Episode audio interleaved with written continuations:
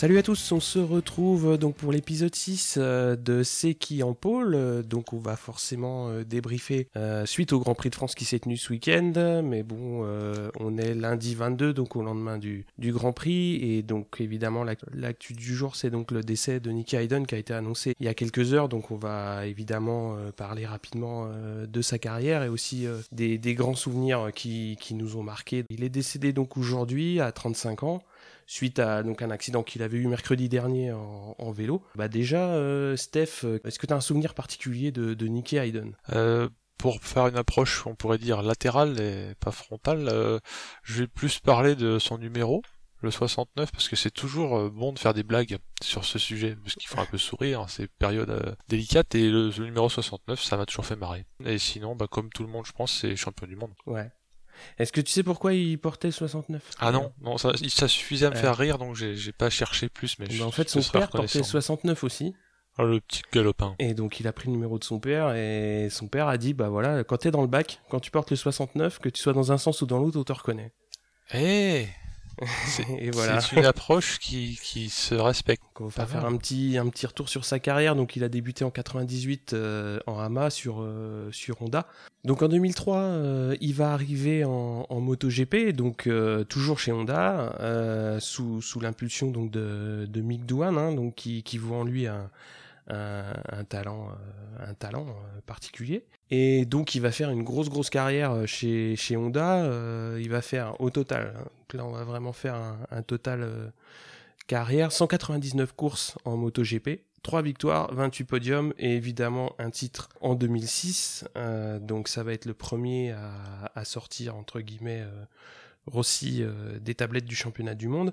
Savoir qu'il va euh, faire quand même aussi euh, pas mal d'années chez Ducati, donc entre 2009 et, 2013, où il trouvera, il retrouvera Rossi en tant que, coéquipier.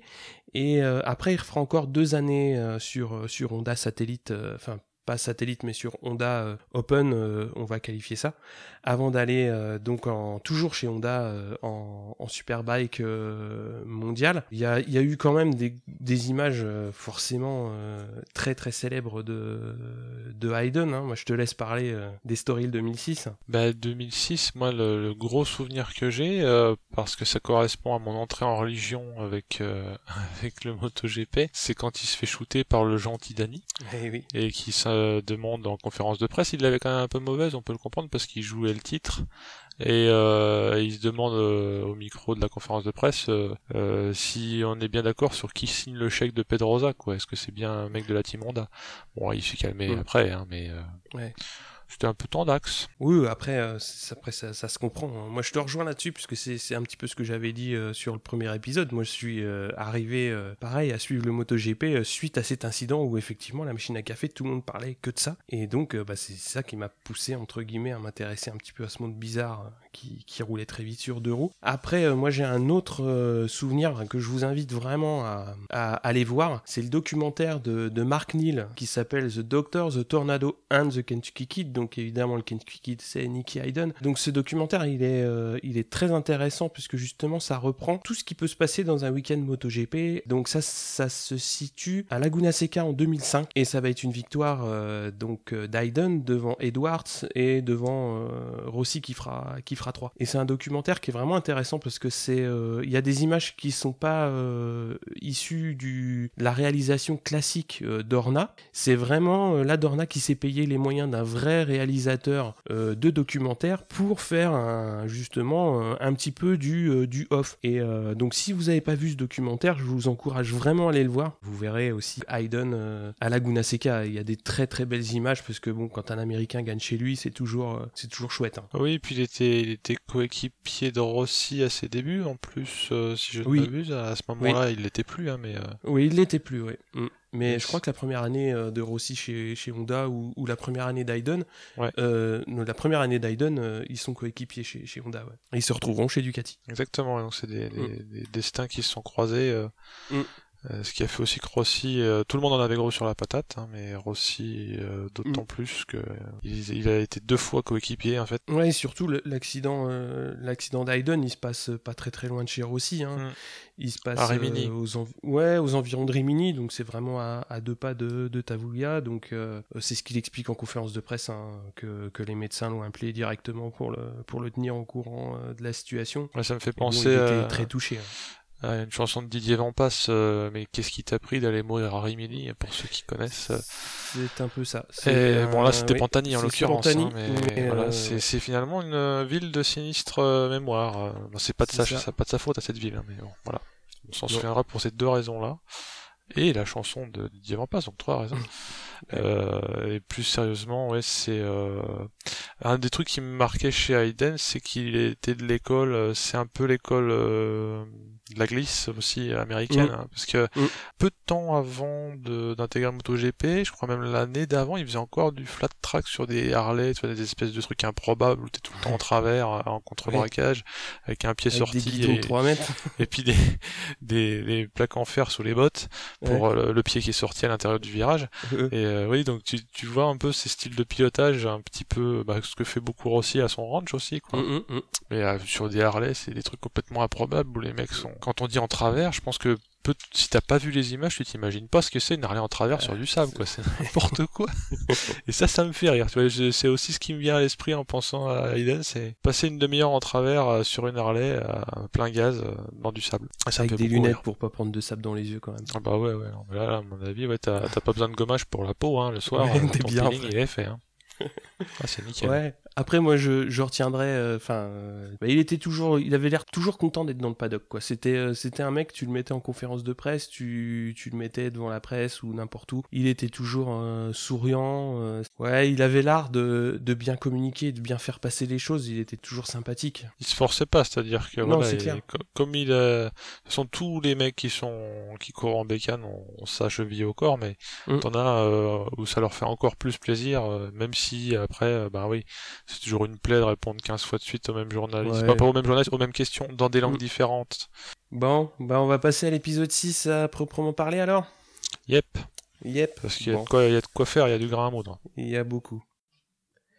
Donc on va attaquer ce numéro 6 euh, avec euh, donc le numéro du numéro hein, classiquement et euh, pour pour ce numéro 6 bah, c'est Jean Cry qui m'a parlé d'un pilote d'un ancien pilote que je connaissais personnellement pas japonais, euh, donc Norifumi Abe Norifumi Norik c'était son petit, son petit nom. Et euh, donc en fait, il a porté pas mal de numéros parce qu'à cette époque-là, les pilotes avaient pas tous un numéro euh, fétiche. Hein, donc je l'ai vu pas mal avec le 17, le 5 et aussi pas mal avec euh, le 6. Et étant donné qu'il a eu une carrière un petit peu, un petit peu particulière, ben on va en parler, on va en parler rapidement. Alors Norifomi, il est arrivé dans le paddock GP au Grand Prix du Japon de 94. Il était wildcard parce qu'il avait fait une bonne prestation en course nationale au Japon. Et le mec, il s'est payé le luxe de se battre pour la gagne, euh, donc en MotoGP en étant wildcard, jusqu'à trois tours de l'arrivée il chute. Donc euh, bah, ça a étonné quand même pas mal de monde dans le, dans le paddock. Du coup, euh, bah, il va avoir l'occasion de rouler deux fois de plus euh, durant l'année avec les pilotes, les pilotes 500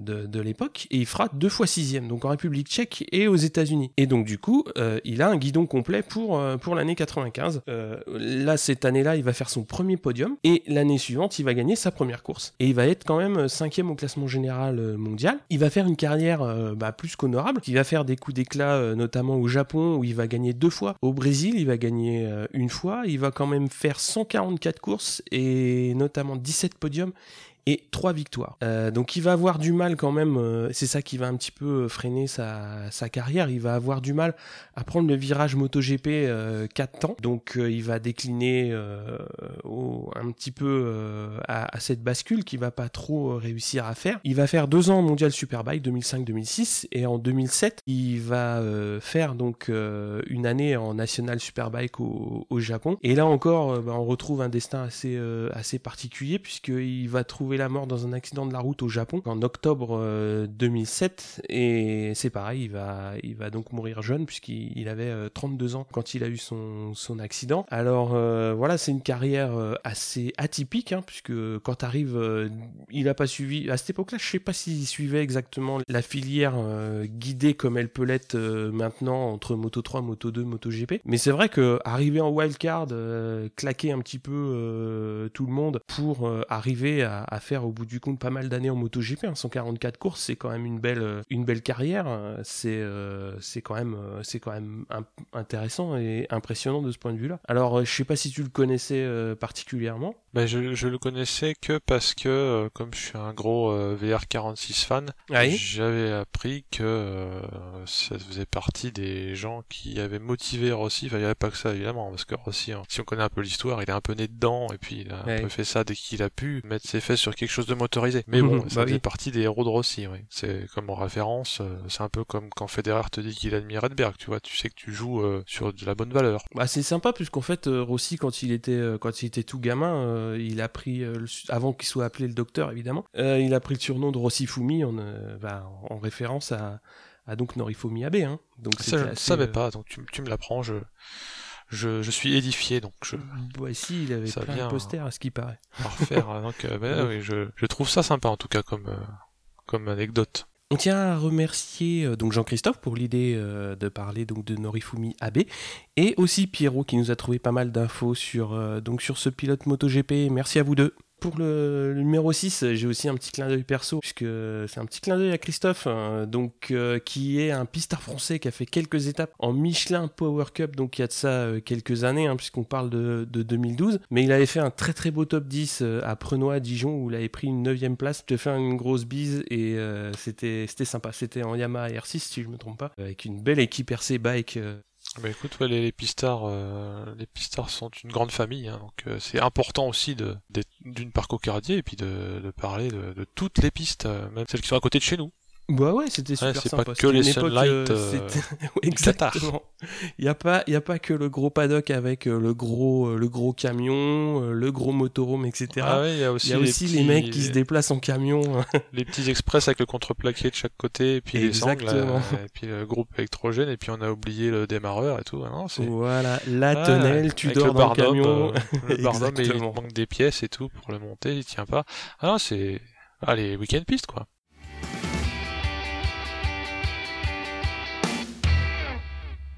Euh, donc on va passer cette fois-ci euh, un petit peu à ce qui s'est dit avant le Grand Prix de, de France et aussi euh, quelques petites annonces qui ont eu lieu dans le week-end. donc on a déjà eu la pas mal de confirmations de contrats. Hein. Zarco chez Tektron en 2018 c'est signé, donc bah voilà, il va pouvoir faire une première, première année entre guillemets pour apprendre. Donc là il a déjà bien appris. Oui, et la deuxième année il va leur montrer. Oui, oui, c'est euh, comme on dit dans les bulletins scolaires, hein, euh, bon ensemble, euh, élève appliqué, continue tes efforts. Exactement. Et tout ça sur une satellite. Hein. Et donc aussi, euh, autre euh, annonce importante, hein, donc Morbidelli, Morbidelli euh, chez Marc VDS en, en MotoGP 2018, c'est fait aussi. Et la dernière confirmation qui est tombée, pareil, le dimanche avant le Grand Prix, si je me trompe pas, c'est Aspar qui va rouler en 2018 aussi sur Ducati. Donc, t'as une autre petite info? J'ai une info qui concerne mon sport, mon deuxième sport favori, à savoir le e-sport. Mhm. Puisque oui. outre j'aime beaucoup le jeu vidéo.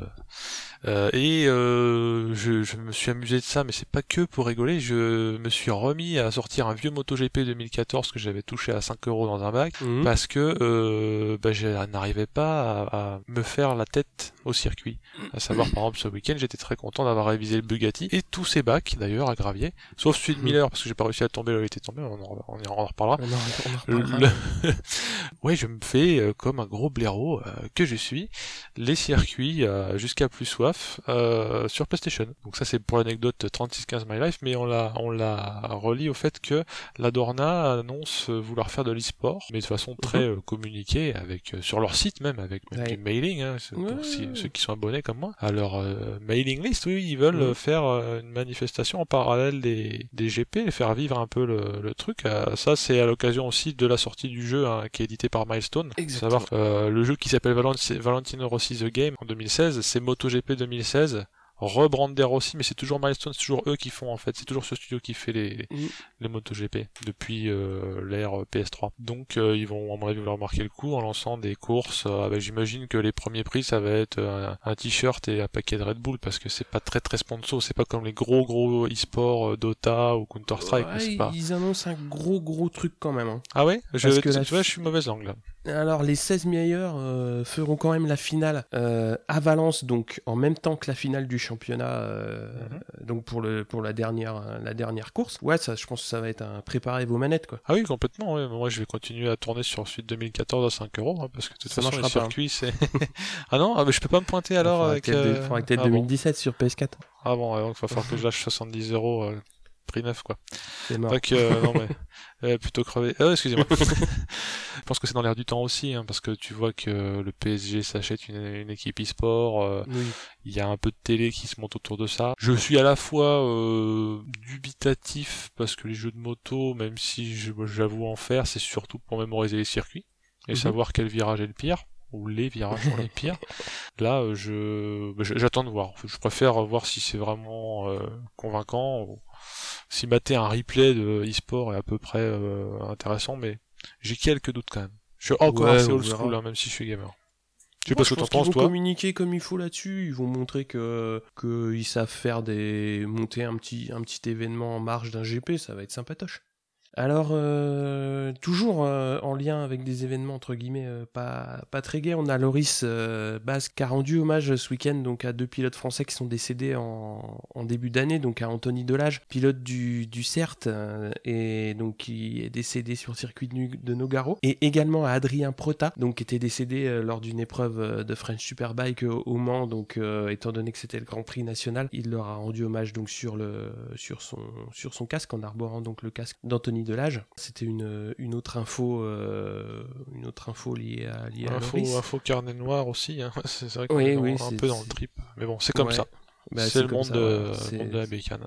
Le moins qu'on, le minimum qu'on puisse faire, c'est de leur rendre Mm. hommage euh, Tout à fait. Qu'après, il y a eu aussi, euh, ça c'était le, si je me trompe pas, le vendredi soir, il y a eu une commission de sécurité pilote, donc pour autoriser ou pas euh, le pneu avant structure rigide à partir du Mugello. Donc les pilotes euh, ont pu, entre guillemets, euh, voter. Et a priori, tout le monde, enfin la majorité, pas tout le monde, a décidé de passer sur la structure rigide. Donc, bon, ça nous a valu des petits à côté sympatoches, on va dire.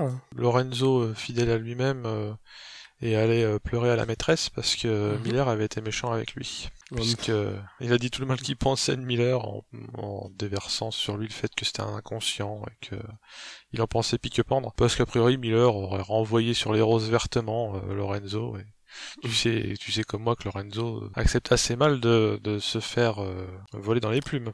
Oui, bon, ça, c'est- ça fait Et Miller, partie euh, Miller, si j'osais faire un stéréotype, euh, a fait son Australien, quoi. Ouais. Du style, euh, Ah, des fois, il faut. hein. Voilà, bam. Bah, ça, ça fait aussi gossiper, hein. quand c'est Oui. pas Crutchlow, euh, c'est c'est Lorenzo. Hein. Euh, mais le, le Crutchlow, en l'occurrence, il, il nous en a fait une petite. hein. Euh, le jeudi soir, si je ne m'abuse, c'est quand il y a eu la FP2 très humide. Donc ouais, vendredi, il a non seulement en plus, il avait tweeté une photo de lui euh, en disant j'ai froid aux mains. Et après, dans la presse, il a dit que texto, hein, qu'il savait pas trop euh, ce qu'on venait faire au Mans en mai. Dans cette phrase, il y a deux choses. Au Mans, parce que il aime pas bien le circuit, vu qu'il trouve que c'est start and go, ou enfin stop, euh, ouais. à donf, je freine, je tourne, à donf, je freine, je tourne.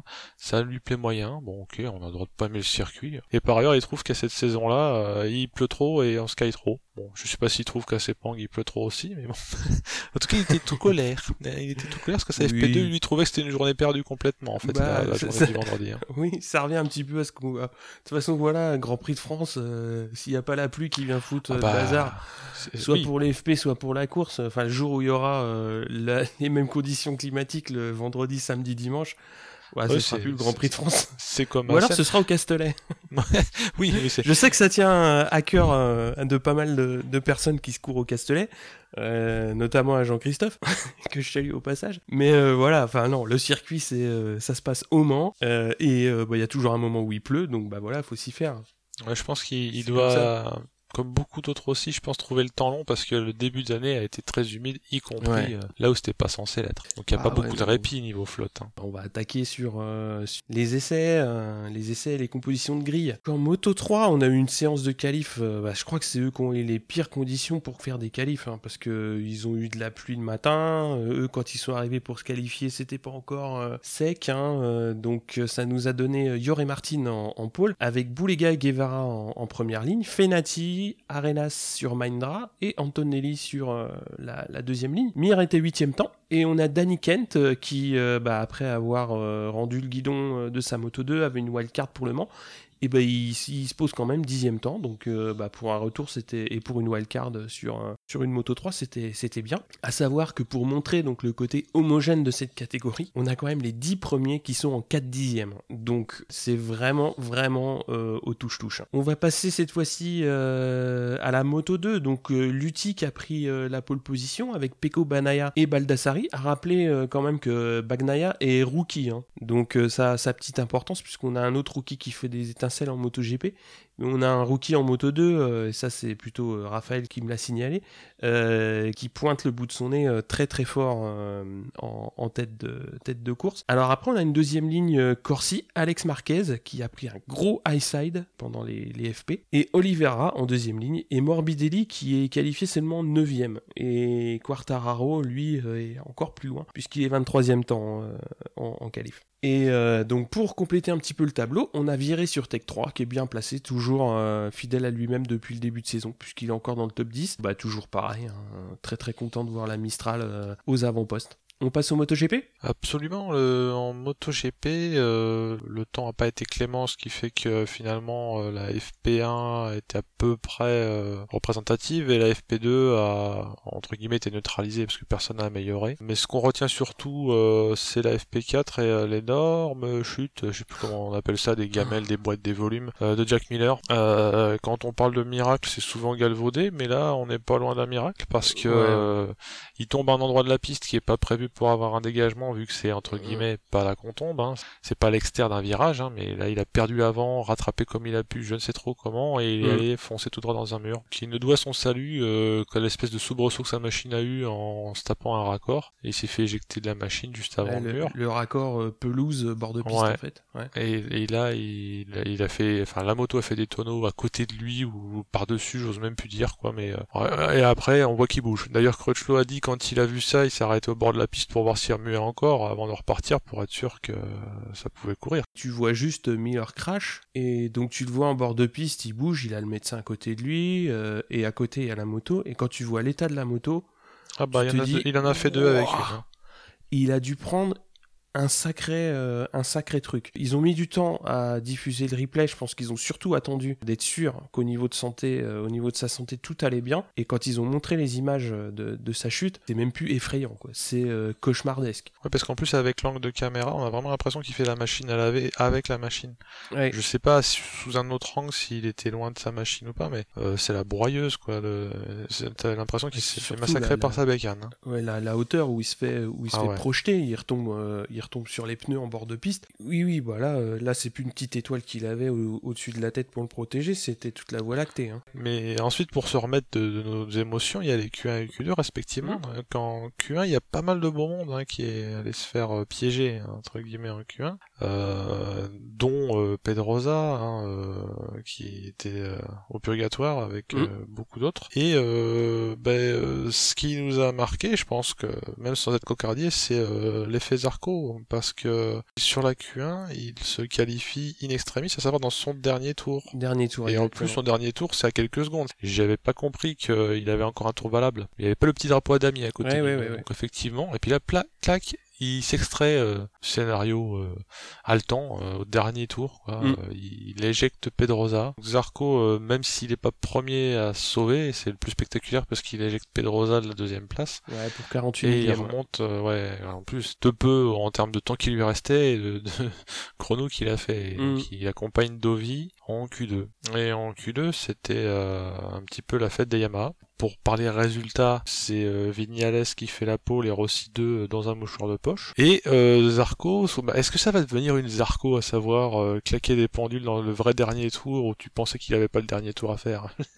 On ne sait pas, mais déjà il est parti pour un seul run parce que il, avait fatigué ses pneus et lui-même. Il s'est fait un petit cooldown en début de session mm. pour un petit peu se remettre de son effort. Et puis le fait qu'ils avaient plus assez de pneus, si je ne m'abuse. C'est ça. En fait, pas s'amuser à faire de run. Hein. Il avait plus de, il avait plus de pneus soft. Enfin, il avait encore un train de pneus soft euh, en Q2, à savoir que ceux qui sont directement euh, qualifiés en Q2, en général, ils passent deux trains de soft hein, pour euh, pour claquer la pendule. Un premier, on va dire, sur un premier run, et après sur le dernier, ils mettent du soft neuf et, et ça claque. Mais lui, bon, bah, son train de soft, il l'avait déjà bouffé en Q1. Ouais, donc en un seul run et dans son tout dernier tour, il vient se hisser sur la première ligne. Donc c'est déjà méga sensation chez Tech 3, euh, au Mans, en France, euh, mm. dans nos canapés respectifs, n'est-ce pas? Oui. Bah oui. Moi j'étais pas chez moi, mais c'était tout pareil. oui, je sais plus où j'étais non plus, mais bon, j'étais j'étais en mode corne de brume, quoi. Ouais, c'est clair. Popcorn et tout ça. Donc euh, après, euh, Crutchlow en deuxième ligne, avec euh, Marquez et Dovi, donc mm-hmm. du, beau monde. Hein. C'est aussi des fois qu'on est oublié que Zarco c'est hissé dans le panier de crabe. Hein. Il a pas fait de la figuration, il a relégué les autres à des chronos euh, inférieurs. Mm-hmm. Et puis dans la série des, non pas des révélations, mais des, des, des belles surprises, euh, les KTM qui, on en a pas parlé parce qu'on était très polarisé sur Zarco, mais sont, sont qualifiés en Q2 directos. Mm. Ouais, c'était, euh, ils ont fait une belle. Bah, en fait, euh, pour, pour, aller en Q2, il fallait faire une belle FP3.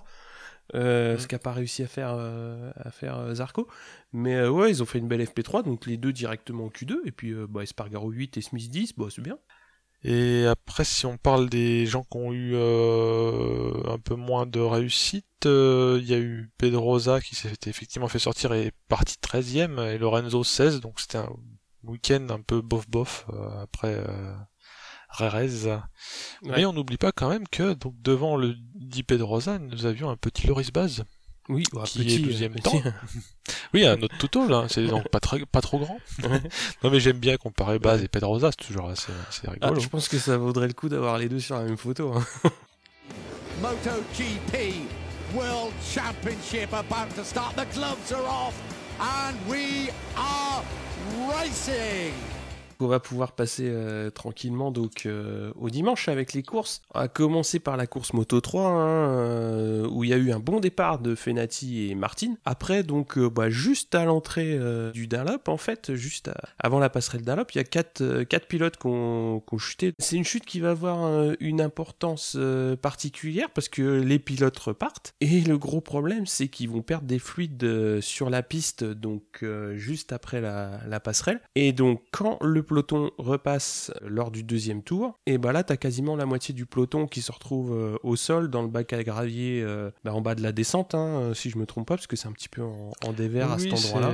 C'est la saloperie de virage. alors, c'est un. C'est un double droite. ouais, ouais, ça descend. En fait, c'est avant la chapelle et c'est en semi-aveugle et voilà, tout le monde au tas, quoi, dans le dégagement. Et donc, c'est Mir qui a commencé à, chuter. Et après, ouais, il y a la moitié du, peloton qui tombe. Alors, bah, je vous invite pareil à tous regarder un petit peu euh, toutes les vidéos qui ont circulé suite à ça parce qu'il y a eu deux gros gros coups de chance dans cette affaire, notamment Mir qui lui euh, chute, se relève, va rechercher sa moto, sauf que manque de bol, il y a une moto qui vient le faucher par l'arrière et coup de chance il se fait rien. Et il y a eu aussi un gros gros euh, sauvetage de, de Danny Kent qui pareil, bah, il se retrouve à quatre pattes dans le gravier et je sais pas par quel réflexe, il se couche complètement au sol et il y a une moto qui lui passe à 30 cm ou 40 cm au-dessus du casque. Dans l'affaire, je crois qu'il y en a qu'un seul qui pourra pas reprendre la piste pour le, deuxième euh, départ, parce qu'évidemment ça va donner lieu à un drapeau rouge, nettoyage de piste, etc. etc. Mais euh, vu le nombre de pilotes qui ont chuté, surtout les, motos qui ont volé, mais dans, dans tous les sens, qu'il n'y ait eu aucun blessé, c'est beaucoup de chance pour eux. Hein on va repartir pour 16 tours uniquement. Donc Martin et Fenati euh, prennent la tête du peloton. Après on va avoir euh, Antonelli qui va chuter alors qu'il était dans le, groupe de tête, pas trop mal placé. Mir, il est un petit peu loin mais il réussit quand même à remonter le paquet euh, petit à petit. On a Martin qui chute, à savoir qu'il s'était un petit peu échappé avec Fenati. Donc bah, Fenati se retrouve avec une seconde d'avance. Ce qui en Moto 3 bah, c'est pas rien parce que sur les précédentes courses c'était beaucoup de courses en paquet. Et il y a une belle baston entre Can Binder et Ramirez pour la, troisième place. Donc Mir, il est remonté justement euh, tout au long du, peloton et euh, il se retrouve à la deuxième place et le trou est fait. Après, donc, euh, bah, ce qui se passe, c'est que Fenati chute alors qu'il est en tête. Du coup, euh, c'est notre ami euh, Mir qui se retrouve à la tête de course avec Canet, Binder, Ramirez en bagarre pour le, pour le podium. Jules Danilo, alors on n'en avait pas parlé sur sa qualif, mais il a été dans le coup tout, tout le week-end. Il a passé donc toute sa course dans le groupe de tête, aux environs de la septième place. On va voir après à quelle place il va terminer. On va avoir Binder, pareil, qui va chuter dans le dernier tour alors qu'il était bien placé. Donc du coup, on a Canet et Di Antonio qui prennent les deux places derrière euh, Mir. Et on a Ramirez qui va prendre la quatrième, à savoir que c'est euh, c'est déjà la deuxième course où il réussit à, à bien se mettre en valeur malgré le fait qu'on ne le connaisse pas trop. Et Danilo, donc il va conserver sa, sa septième place. Et pour la petite histoire, donc Ken qui faisait un- une petite wildcard, et ben il fait dixième. Alors en gros, mon impression sur la course, ça a été une course un peu bizarre parce que pour une course Moto 3, quand il y a des gros écarts, c'est entre guillemets euh, assez rare. Et, pour le coup, il y a eu pas mal de chutes aux avant-postes. Mais bon, c'est comme ça, c'est la course. hein. Donc ça a été une course un petit peu particulière. Il y a eu pas mal de bastons, mais aussi euh, des gros écarts, ce qui est pas l'habitude dans, dans cette catégorie. Ouais, puis une sorte de course par élimination ou par auto-élimination.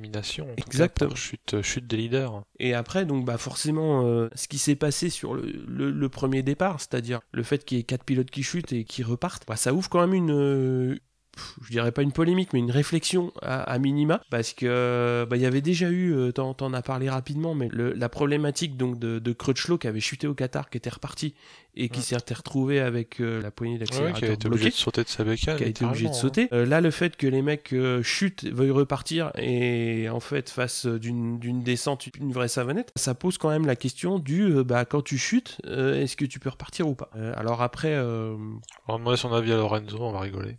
Je, je fais du mauvais esprit, Lorenzo. Il est ouais, ouais. de bons Non, mais- conseils quand il s'agit de sécurité, mais j'imagine les discussions en comité de sécurité, euh, ça va castagner, mais il faut effectivement se poser la question.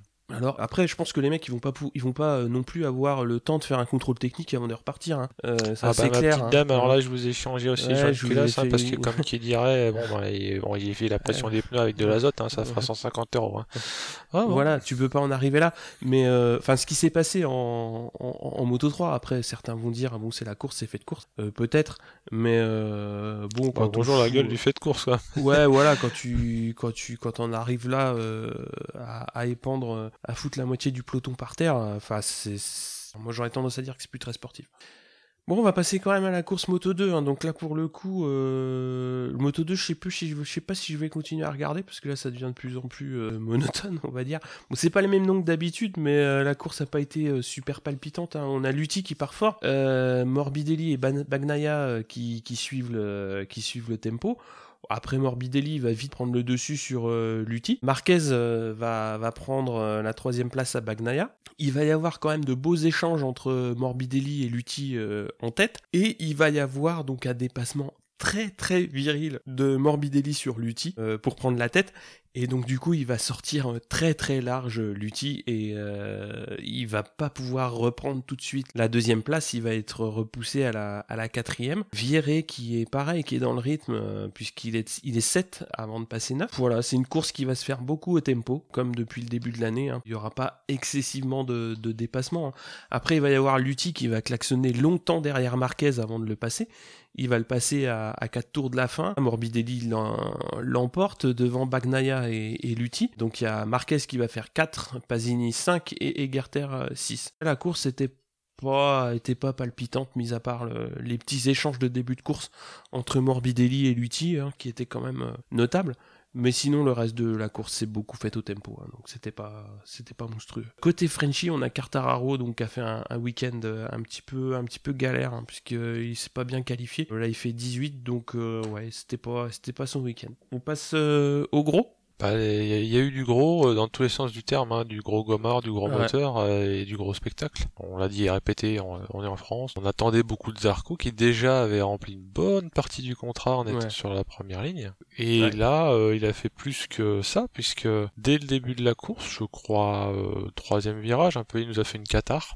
Mhm. Il a dit lui-même y avoir pensé a posteriori. Et il se place en tête. Euh, alors il part en soft. Hein. Moi je, je suis pas non plus un expert en pneus, mais euh, clairement il a pris des pneus plus tendres que les deux autres Yamaha, avec a priori dans l'idée de bien se placer au départ et puis de voir ce qui se passait ensuite. Ça s'est bien passé pour lui parce qu'effectivement il a tenu la dragée haute à Vignales et Rossi. Pendant ce temps, euh, Pedrosa, le petit filou, est aussi remonté comme un poisson pilote de la 13e assez vite à la 7e, et puis quelques mm. tours après 5 et 6. Marquez était en demi-teinte parce que il essayait de suivre le trio de tête, les trois yams, mais euh, un petit peu, euh, enfin à chaque fois on pensait revenu et il se faisait redécrocher. Hein. C'était pas régulier. Il a... Je pense qu'il n'arrivait pas à avoir un rythme aussi régulier et rapide que, que le trio devant. Oui, donc pour euh, ça, ça en dit long aussi sur justement le niveau. On nous excusera d'être chauvin hein, de Zarco parce que en gros, euh, bah, les deux Yamaha, on sait qu'ils sont forts, euh, mais Zarco sont dans le même rythme, mais c'est un rythme qui met à mal le reste du peloton, y compris un Marquez dont on sait qu'il s'économise rarement. Ouais, le Marquez. Surtout hein, quand il y a Rossi devant quoi.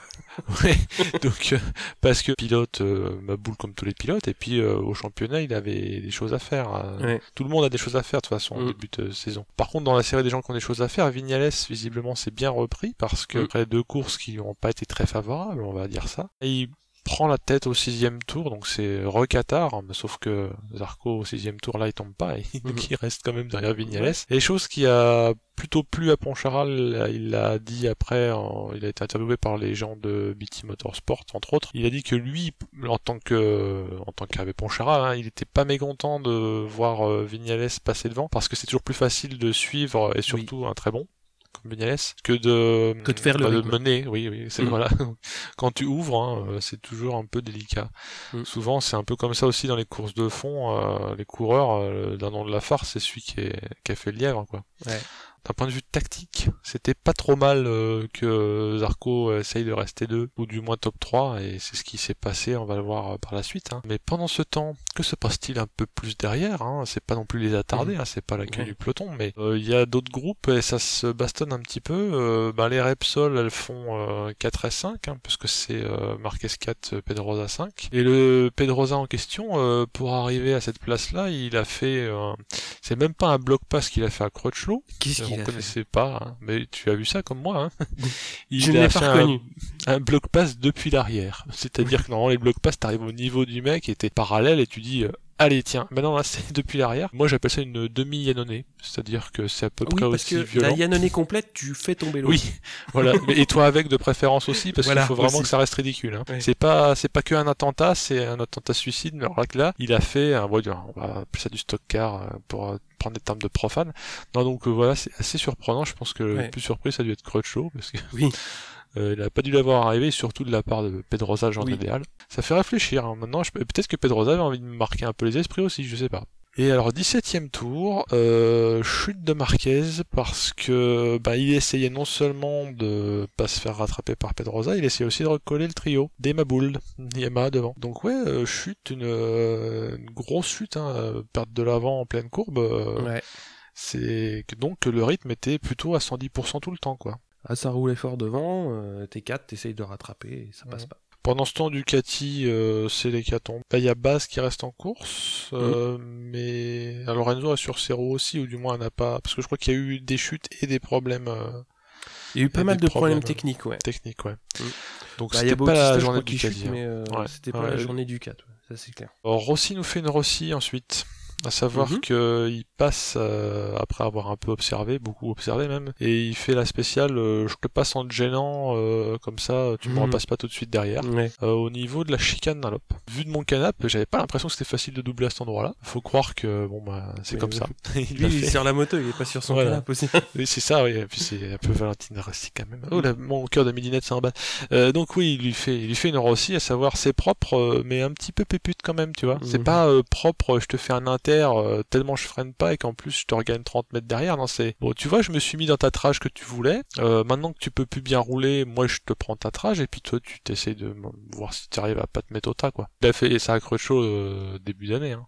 Ah, ça fait partie du game. Hein. Non, non, c'est pas, c'est pas, c'est pas sale. Surtout quand on a vu ce que Pedroza a pu faire avant. Ce n'est pas sale. Par contre, bah, il y a un petit coup de karma quand même sur Rossi parce qu'il se rate euh, quelques tours après. Du coup, Vignales reprend la, place parce qu'il écarte à mort aussi. Euh, Vignales intérieur, pouf, il reprend la tête et comme il amuse pas la galerie et que notamment dans le dernier tour, il fera le record de la course, hein, Vignales, record de la mm. course dans le dernier tour quand même. Eh bien, Rossi force parce qu'il veut essayer de lui, lui faire une Olivier Jacques. J'imagine qu'il veut se dire qu'il lui ferait une Olivier Jacques à l'aspi, vu que c'était le dernier tour ce drame. Parce que le drame dont je parle, c'est que Rossi tombe, c'est une catastrophe. Il a perdu l'arrière, euh, il le dit après en conf de presse, donc il dit deux choses, c'est une erreur de sa part, c'est ça, arrive, et il perd l'arrière en fait. C'est pas très clair quand tu regardes les images, mais bon, il le sait, hein, il a perdu. Chasse, et, et boum. Donc bah euh, mécaniquement, a pu donc Zarco 2 et Pedrosa tire les marrons du feu. Si tu fais la somme des chutes plus le fait d'avoir fait une très belle remontée, il ne doit mhm. pas son podium qu'aux chutes. Mais ouais, et donc Dovi euh, qui a pas, c'est pas qu'il s'est pas beaucoup montré, mais il a été gestionnaire aussi 4. Crutchlow qui s'est remis visiblement de son tampon, Pedrosa est cinquième. Et Lorenzo 6, euh, ça vaut le coup de le signaler parce que pareil, il est un peu dans le dur comme Rossi à, à l'époque. Hein. Mais sixième sur Ducati, euh, quand t'es un champion du monde qui galère à se faire à la moto, je pense qu'il ne doit pas être mécontent. Quand tu vois comment il a galéré vendredi et samedi, euh, si avant le départ tu lui dis ouais tu vas faire 6, bon, je pense qu'il y croit pas. Il sauve bien les meubles, hein, ça c'est clair. Hein. Et mieux que de sauver les meubles pour ah base, largement. 9, quand même. C'est alors c'est pas son meilleur résultat, mais ça fait partie de ses bons résultats euh, en carrière. Ah oui, très très bons résultats. Et quand on voit le rythme de la course, ça n'est pas rien. Et Guintoli 15, alors j'ose même pas dire qu'il euh, y avait 15 à l'arrivée. Il y avait quelqu'un derrière Guintoli ou pas? Je sais pas. Non non non. Bah, le 16, celui qui fait 16, c'est hein. Rossi, hein, puisqu'il est. Ah oui, il finit en poussant. Il est, euh, il est pas qualifié. Non non, il, est pas classé parce qu'il il hmm. termine pas. Mais Guintoli, oui, il est, il est dernier. Mais bah, il finit. Eh, eh. Alors, moi, ma grande passion des gens qui restent sur leur roue. Hein. bah oui, mais c'est Il finit. Hein. Ouais, donc, euh, il prend de l'expérience et comme il va hmm. faire deux autres grands prix, si je ne m'abuse, après, je avant que Reigns revienne. Ce qui est sûr, c'est qu'il a confirmé lui-même qu'il remplaçait Reigns jusqu'à son retour.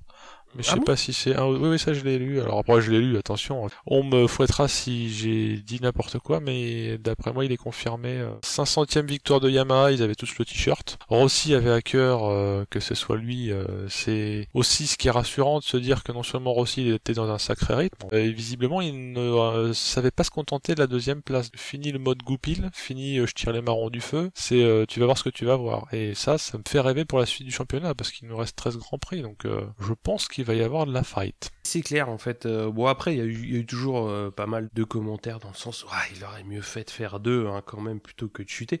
après au bout du compte voilà de toute façon euh, la chute elle est là elle est là et comme tu dis c'est ça. Si le mec il est content d'être deux il reste derrière. S'il sent qu'il peut aller chercher la gagne dans l'état d'esprit où il était là il y va. Ça a été aussi pas mal repris par par des commentateurs où ils disent bah voilà mais ça a beau être aussi il a beau avoir l'âge qu'il a l'expérience qu'il a c'est un pilote il est deux il voit que, parce que mine de rien, quand il double Zarco, il doit avoir 4 ou 6 dixièmes de retard sur Vignales, et il réussit à le reprendre. Donc quand ah tu vas rechercher un mec hein. qui est 6 dixièmes devant toi, tu te dis, euh, c'est bon, euh, je vais me le faire, quoi.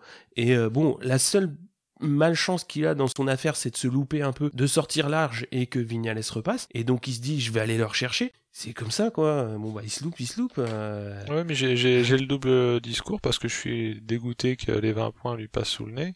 Mais je suis content de voir que euh, c'est pas euh, un tableur Excel, quoi. Euh, ça va chier. Bah oui, mais c'est, ça reste un peu aussi le principe du, des jeux du cirque. Hein. Nous, on veut, on veut quand même que ça se taxe. Hein. Inter, exter, freinage. Bon, avec le bah moins d'échanges de peinture possible. sur les Yamaha, ça se verra pas trop, c'est la même team, c'est la même peinture. Euh, je reviens à ce que je disais, hein, le mec, tant qu'il pourra aller chercher, il ira. C'est aussi pour ça qu'il reste en MotoGP. Euh, Exactement son dernier renouvellement chez Yamaha. Moi, j'espérais beaucoup qu'il le fasse, mais j'étais même pas sûr, puisque ça fait X années qu'il a pas gagné, même si ça lui est passé sous le nez à deux reprises, sur les deux derniers championnats, si je m'abuse. Hein. Et après, je m'étais dit, bah, il va peut-être dire, bon, il y en a marre, je vais au ranch, tu vois. Mais non, là, il, il, remet ça, et avec la manière, donc, euh, ouais, ouais, cette chute-là, on la relativise quand on voit ce que ça nous réserve, sachant qu'en plus, euh, après, c'est l'Italie. Mm. je dis ça, je dis rien. Et côté Frenchy, nous avons notre euh, Zarco national base et Gintoli qui figure bien dans la mesure où tous finissent. Mm. Bass fait une très belle 9 place. Zarco, on l'a dit, on leur a dit, on leur a dit, il fait deux. Il fait deux avec euh, une science de la course qui consiste à faire des choix de pneumatiques qui sont pas euh, ceux des entre guillemets patrons et de bien gérer ses pneus, de pas les défoncer et de finir euh, sans être en galère, euh, sans se mettre à l'équerre dans les dans les courbes. Il a gardé ses pneus soft jusqu'au bout, donc il, Ouais. ça aussi c'est de l'expérience engrangée Ouais. pour la suite. C'est effectivement une, une preuve de très très bonne connaissance et très très bon réglage de la moto, c'est-à-dire savoir que en montant du, du soft soft, tu vas réussir à tenir le rythme devant et tu vas réussir à avoir euh, sur toute la longueur de la course le rythme pour être bien. Je pense qu'il y a très très peu de pilotes qui sont capables de, de jauger cette prise de risque. Ouais, il avait fait euh, une simu de course en FP4, il avait pris Exactement. un pneu qui avait une dizaine de tours, un peu moins, Mm. et il avait bouclé quasiment les tours, mais il se trouve qu'il y avait quand même 10 ou 15 degrés de moins sur la piste. Donc Mm. ils étaient un peu dans l'inconnu quand même. Ouais, c'était un peu l'inconnu. Mais bon, c'était joli, c'était joli. C'était, c'était joli, et surtout, je voudrais revenir sur une déclaration qu'il avait fait euh, après le Qatar, qui, moi, m'avait énormément étonné, surtout euh, venant de la part d'un rookie, parce que quand il avait chuté, euh, donc après avoir mené pendant six tours, il avait dit à Poncharal, t'inquiète pas, on aura d'autres occasions d'être devant. Et quand tu vois le plateau, quand tu vois les motos euh, qui sont engagées, tu le regardes et tu dis, écoute, Kiki, euh, t'es gentil, mais euh, t'es rookie, euh, t'as pas non plus une factory, donc la prochaine fois que t'auras l'occasion d'être devant, si ça se trouve, c'est pas demain la veille. Et mine de rien, on est au cinquième Grand Prix, et il a déjà fait un podium, et il est cinquième au championnat du monde, on le verra plus tard. Moi, ça m'avait énormément étonné de le voir aussi confiant et aussi sûr de lui, et le fait qu'il réussisse justement à montrer qu'il arrive à le faire, bah franchement, là moi je dis, je dis chapeau. Moi je vais acheter le t-shirt. Oui, le, le tout euh, sans la fanfaronnade qui pourrait être euh, inhérente à, à son statut de, de rookie qui fait des flammes. Parce qu'on a connu d'autres euh, Lascar qui étaient un petit peu moins En fait, c'est surtout Poncharal euh, qui avait, qui avait dit euh, non, non, mais quand il dit ça, les gars, euh, il est sérieux. Hein. C'était sûr qu'à un certain horizon, euh, on allait le revoir devant parce qu'il il était, il était bien sur, euh, sur sa moto, mais de le revoir aussi vite, aussi bien. en plus de ça, le mec il fait ça au Grand Prix de France, c'est c'est cadeau bonus quoi. Avec encore plus de pression.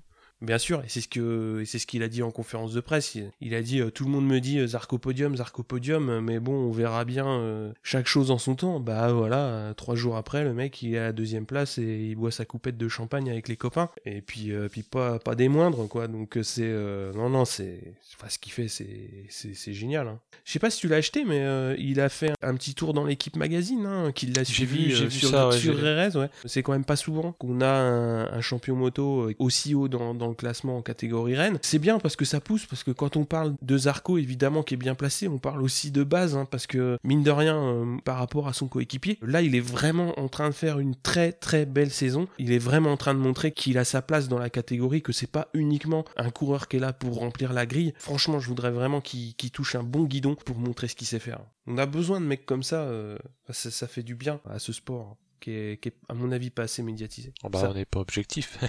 Mais on est là aussi pour essayer Exactement. de médiatiser le truc en, Ouais. en faisant un peu de, de tintamarre En monde en merveilleux parler. des podcasts. Bon, on va faire un petit point championnat. Donc, en Moto 3, euh, Mir, euh, 99 points devant Fenati et Canet. Donc, Fenati 65, Canet 63. En Moto 2, Morbidelli, euh, 100 points, puisqu'il a fait 4 victoires en, en 5 courses. Lutti, deuxième, 80. Et Marquez, euh, troisième avec 62. En Moto GP, on a Vignales devant avec 85. Pedrosa 2 avec 68. C'était toujours euh, pareil. Pedrosa, tu le vois pas venir parce qu'il est tout petit, mais il est deuxième. Et Rossi, troisième, euh, pareil, avec 62 points. Et on a Zarco qui pointe à la cinquième place du championnat. C'est le premier satellite euh, devant, devant Crutchlow. hein. Il a déjà 15 points d'avance sur Crutchlow. Donc on va faire un petit point Frenchy hors Grand Prix. euh, Guintoli n'avait pas de course puisqu'il était en, GP, il n'avait pas de Superbike, euh, de British Superbike. Par contre, on a eu du super sport en Italie euh, sur le circuit d'Imola le week-end d'avant avec Mayas et Cluzel. Et Sofoglou s'impose devant Mayas et Cluzel fait 6. Et au championnat, donc on a Mayas qui est en tête avec 85 points et 27 points d'avance sur le second Sheridan Moret. Pareil, comme, comme à chaque fois, on fait un petit point et on va les suivre sur ce championnat donc de, de super sport. Je vais te laisser présenter euh, le prochain Grand Prix qui se profile donc dans deux semaines, le 4 juin. Je vais faire exprès de pas citer les sponsors, parce que j'en ai marre qu'il y ait des sponsors devant les noms des, des grands prix. Je vais dire c'est le Mugello. Voilà. Ceux qui s'intéressent iront voir le sponsor. Euh, Moi je le mets à, à chaque fois. C'était à JC Le Mans. Bon, je vais dire c'est Oakley. Ils ont tous des lunettes sur la ligne d'arrivée ou même.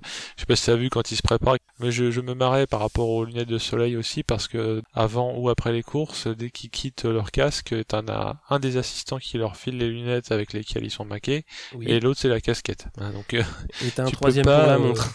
ouais ouais non mais donc, euh, j'attends bientôt qu'il y ait des vêtements connectés où les combis euh, affichent des trucs en OLED. Exactement. parce que, pour que ça, ça bouge un peu parce que c'est toujours les mêmes sponsors, tu vois, c'est pas marrant, il faudrait que ça puisse un peu gigoter. Le Oakley machin truc du Mugello. Qu'est-ce que c'est que le Mugello? Alors euh, le Mugello ça fait euh, référence à la région dans laquelle ça se trouve, au nord de Florence, qui est pas un coin dégueu, hein, puisque la Mhm. Toscane c'est chaud au lit. hein. Dans ma tête de Piaf, ça se cognait avec euh, Misano. Je crois que c'était celui qui était près de chez Rossi. Celui qui est près de chez Rossi, c'est Misano, c'est San Marin en fait. Mhm. Le QG, de Saint-Marin. de, le QG de Valentino, c'est l'autre. Mais il aime bien aussi ce circuit-là. Ouais. Alors c'est un circuit qui a une histoire. Alors ils ont tous des histoires, hein, les circuits évidemment, mais celui-là, il date d'avant la Première Guerre mondiale. Alors à l'époque, c'est un peu pour la blague parce que c'était des courses sur route ouverte de de 66 km, donc c'était pas vraiment un circuit. Enfin, peut-être qu'il revenait au, point d'arrivée, euh, au point de départ, je veux dire, il bouclait peut-être. Mais et au fur et à mesure des années, c'est devenu après la- les courses sont en réduites en kilométrage et c'est devenu un Mhm. circuit fermé. Et le vrai début du Mugello comme on le connaît, c'est que en 88, c'est un circuit qui était déjà fermé mais qui a été racheté par Ferrari, acheté, remodelé, rénové, donc euh, la totale. Hein, euh, et euh, il a euh, été euh, depuis 91 le circuit officiel euh, du Grand Prix d'Italie. Alors sémantique, hein, excusez-moi, mais c'est le Grand Prix d'Italie, c'est celui-là parce que l'autre c'est le Grand Prix de San Marin. Oui. San Marin qui est un timbre-poste, une enclave à côté justement de Rimini et de Tavoulia. Parce qu'avant 91, il y avait des grands prix en Italie, mais ça changeait quasiment tous les ans. Un petit peu comme en France, on en faisait à toi à moi avec le Castellet, le Mans, un coup de Manicourt une fois, on sait pas pourquoi. Bon là, c'était un peu ce même genre-là, mais depuis 91 et depuis surtout justement que Ferrari a refait le circuit et en termes de tracé, en termes de sécurité, c'est là que ça se passe. Tu te doutes bien que je vais aller jouer sur ma PlayStation. Ah oui. Je me suis fait un petit un petit tour de vidéo embarqué, euh, même pas par quelqu'un de connu, mais j'ai- et là j'ai pris peur et j'ai j'ai compris que ça voulait dire le dénivelé. Alors encore une fois, c'est pas le corkscrew, mais c'est un circuit qui est extrêmement vallonné parce que euh, il fait euh, 5 km 2, ça à la limite euh, entre guillemets on s'en fiche. Par contre, il y a une grande ligne droite, c'est un peu comme euh, les circuits US, 1 km 14, donc peut-être vitesse de pointe à chercher pour les Ducats, nous verrons. Surtout, hormis sa grande ligne droite, ce qui est impressionnant, je le citais un peu avant, c'est qu'il est très vallonné. Les chiffres là peuvent faire peur parce que c'est 40 mètres de dénivelé entre le virage 3 et 8, sachant qu'il y a 12 virages, donc en gros, en moins de la moitié du circuit, tu prends 40 mètres de descente. Le truc que je déteste euh, sur la route euh, classique et euh, j'imagine encore plus sur circuit, c'est des virages en dévers. Mhm. Alors tu vois ce que ça donne un virage en dévers, c'est deux fois plus de raisons de se péter la gueule. J'en ai un sur mon trajet quotidien, je sais ce que ça donne, j'ai un rond-point en pente dans le mauvais sens. Bah ouais, tous les jours j'ai peur quoi. Donc là je me dis les mecs ils arrivent à fond de balle dans un virage en dévers. Mhm. Et le virage 1 qui est en bout de ligne droite, euh, c'est une épingle en montée en aveugle aussi. Le grand 8 euh,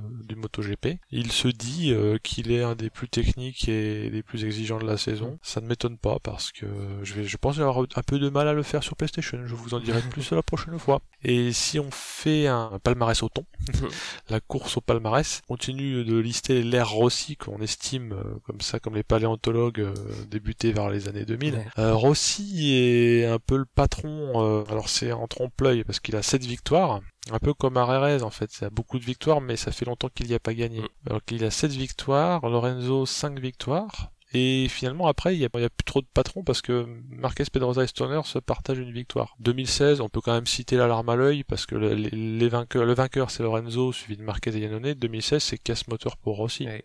Rossi sur le bord de la piste avec la fumée derrière. Je ne m'en suis pas encore remis. J'étais changeant. Ouais.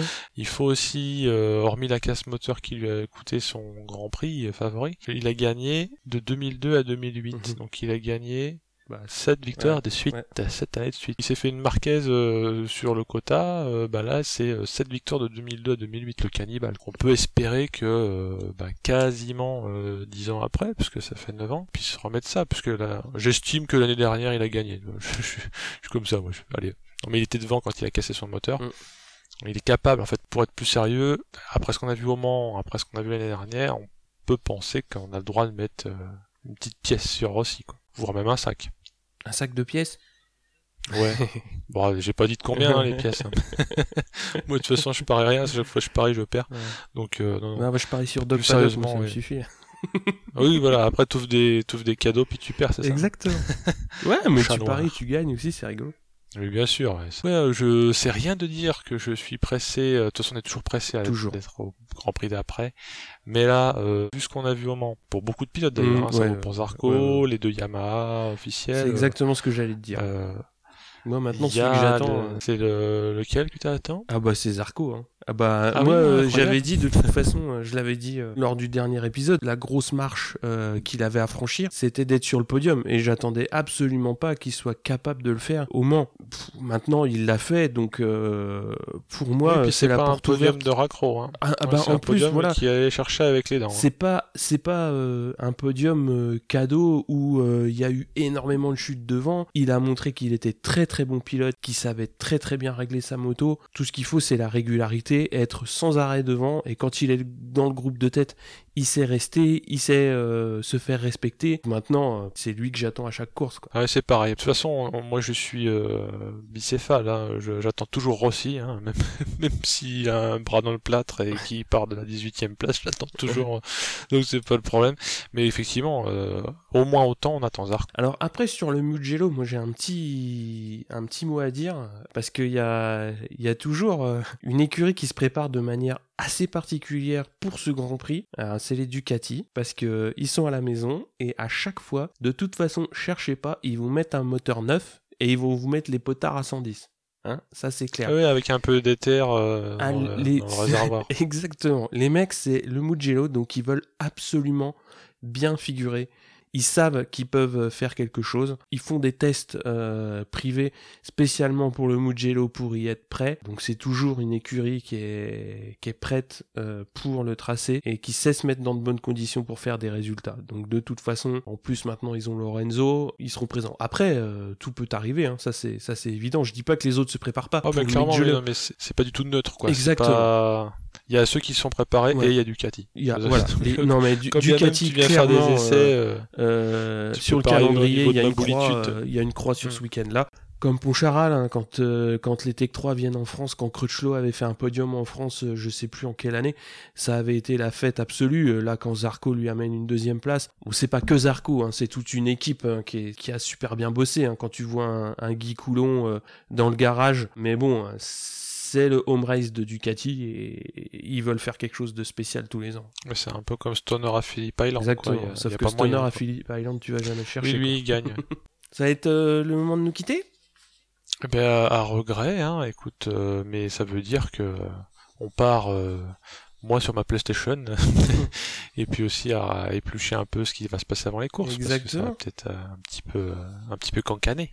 Alors, bah évidemment, euh, pour, pour se quitter, euh, on va... moi je vais vous inviter quand même à, à aller sur le site MotoGP puisqu'ils ont fait une très très belle vidéo avec euh, les, les grands moments de la carrière de Nicky Hayden. hein. donc euh, ça rappelle de, de bons souvenirs. On va se quitter sur une note un peu triste, mais bon, euh, voilà, c'est la course. Mais on pense à lui et on pensera à lui sur, sur beaucoup de courses, je pense encore. Et tu peux nous rappeler le, le docu qui est fort intéressant, Oui. que j'ai pas vu et que je vais m'empresser de voir. Alors, c'est The Doctor, The Tornado and the Kentucky Kid. Donc, ça a été fait par Mark Neal et ça date de 2006. Écoute, ben, merci pour ton co-hosting et ta préparation toujours aux petits oignons. Ouais, merci à toi. Et Vivement le, vivement le Mugello. Ouais, bah ouais.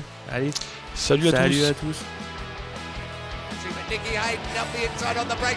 Nicky Hayden takes the lead. Oh, Hayden, oh, Edwards has run off the track. Edwards has run off the track. Colin Edwards chasing his first ever Grand Prix victory. They're into the chicane. Oh, Hayden and Edwards side by side. Edwards holds the advantage. Hayden's Oh, got Edwards into off. the dirt. And Nicky Hayden is going to win his first Grand Prix. Unbelievable.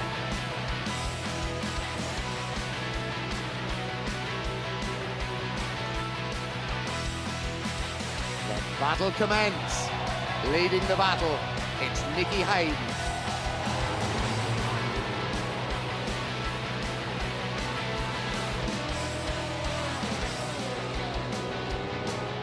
Hayden moves into second place as they go into the corkscrew.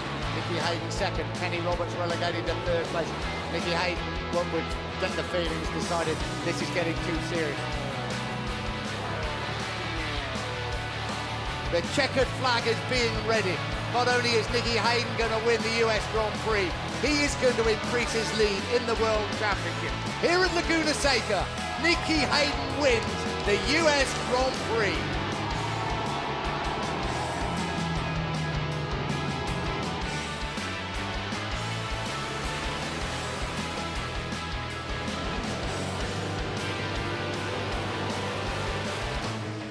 Very, very important that Nicky Hayden gets on. Oh, somebody's gone. Is it Petrosia that's gone?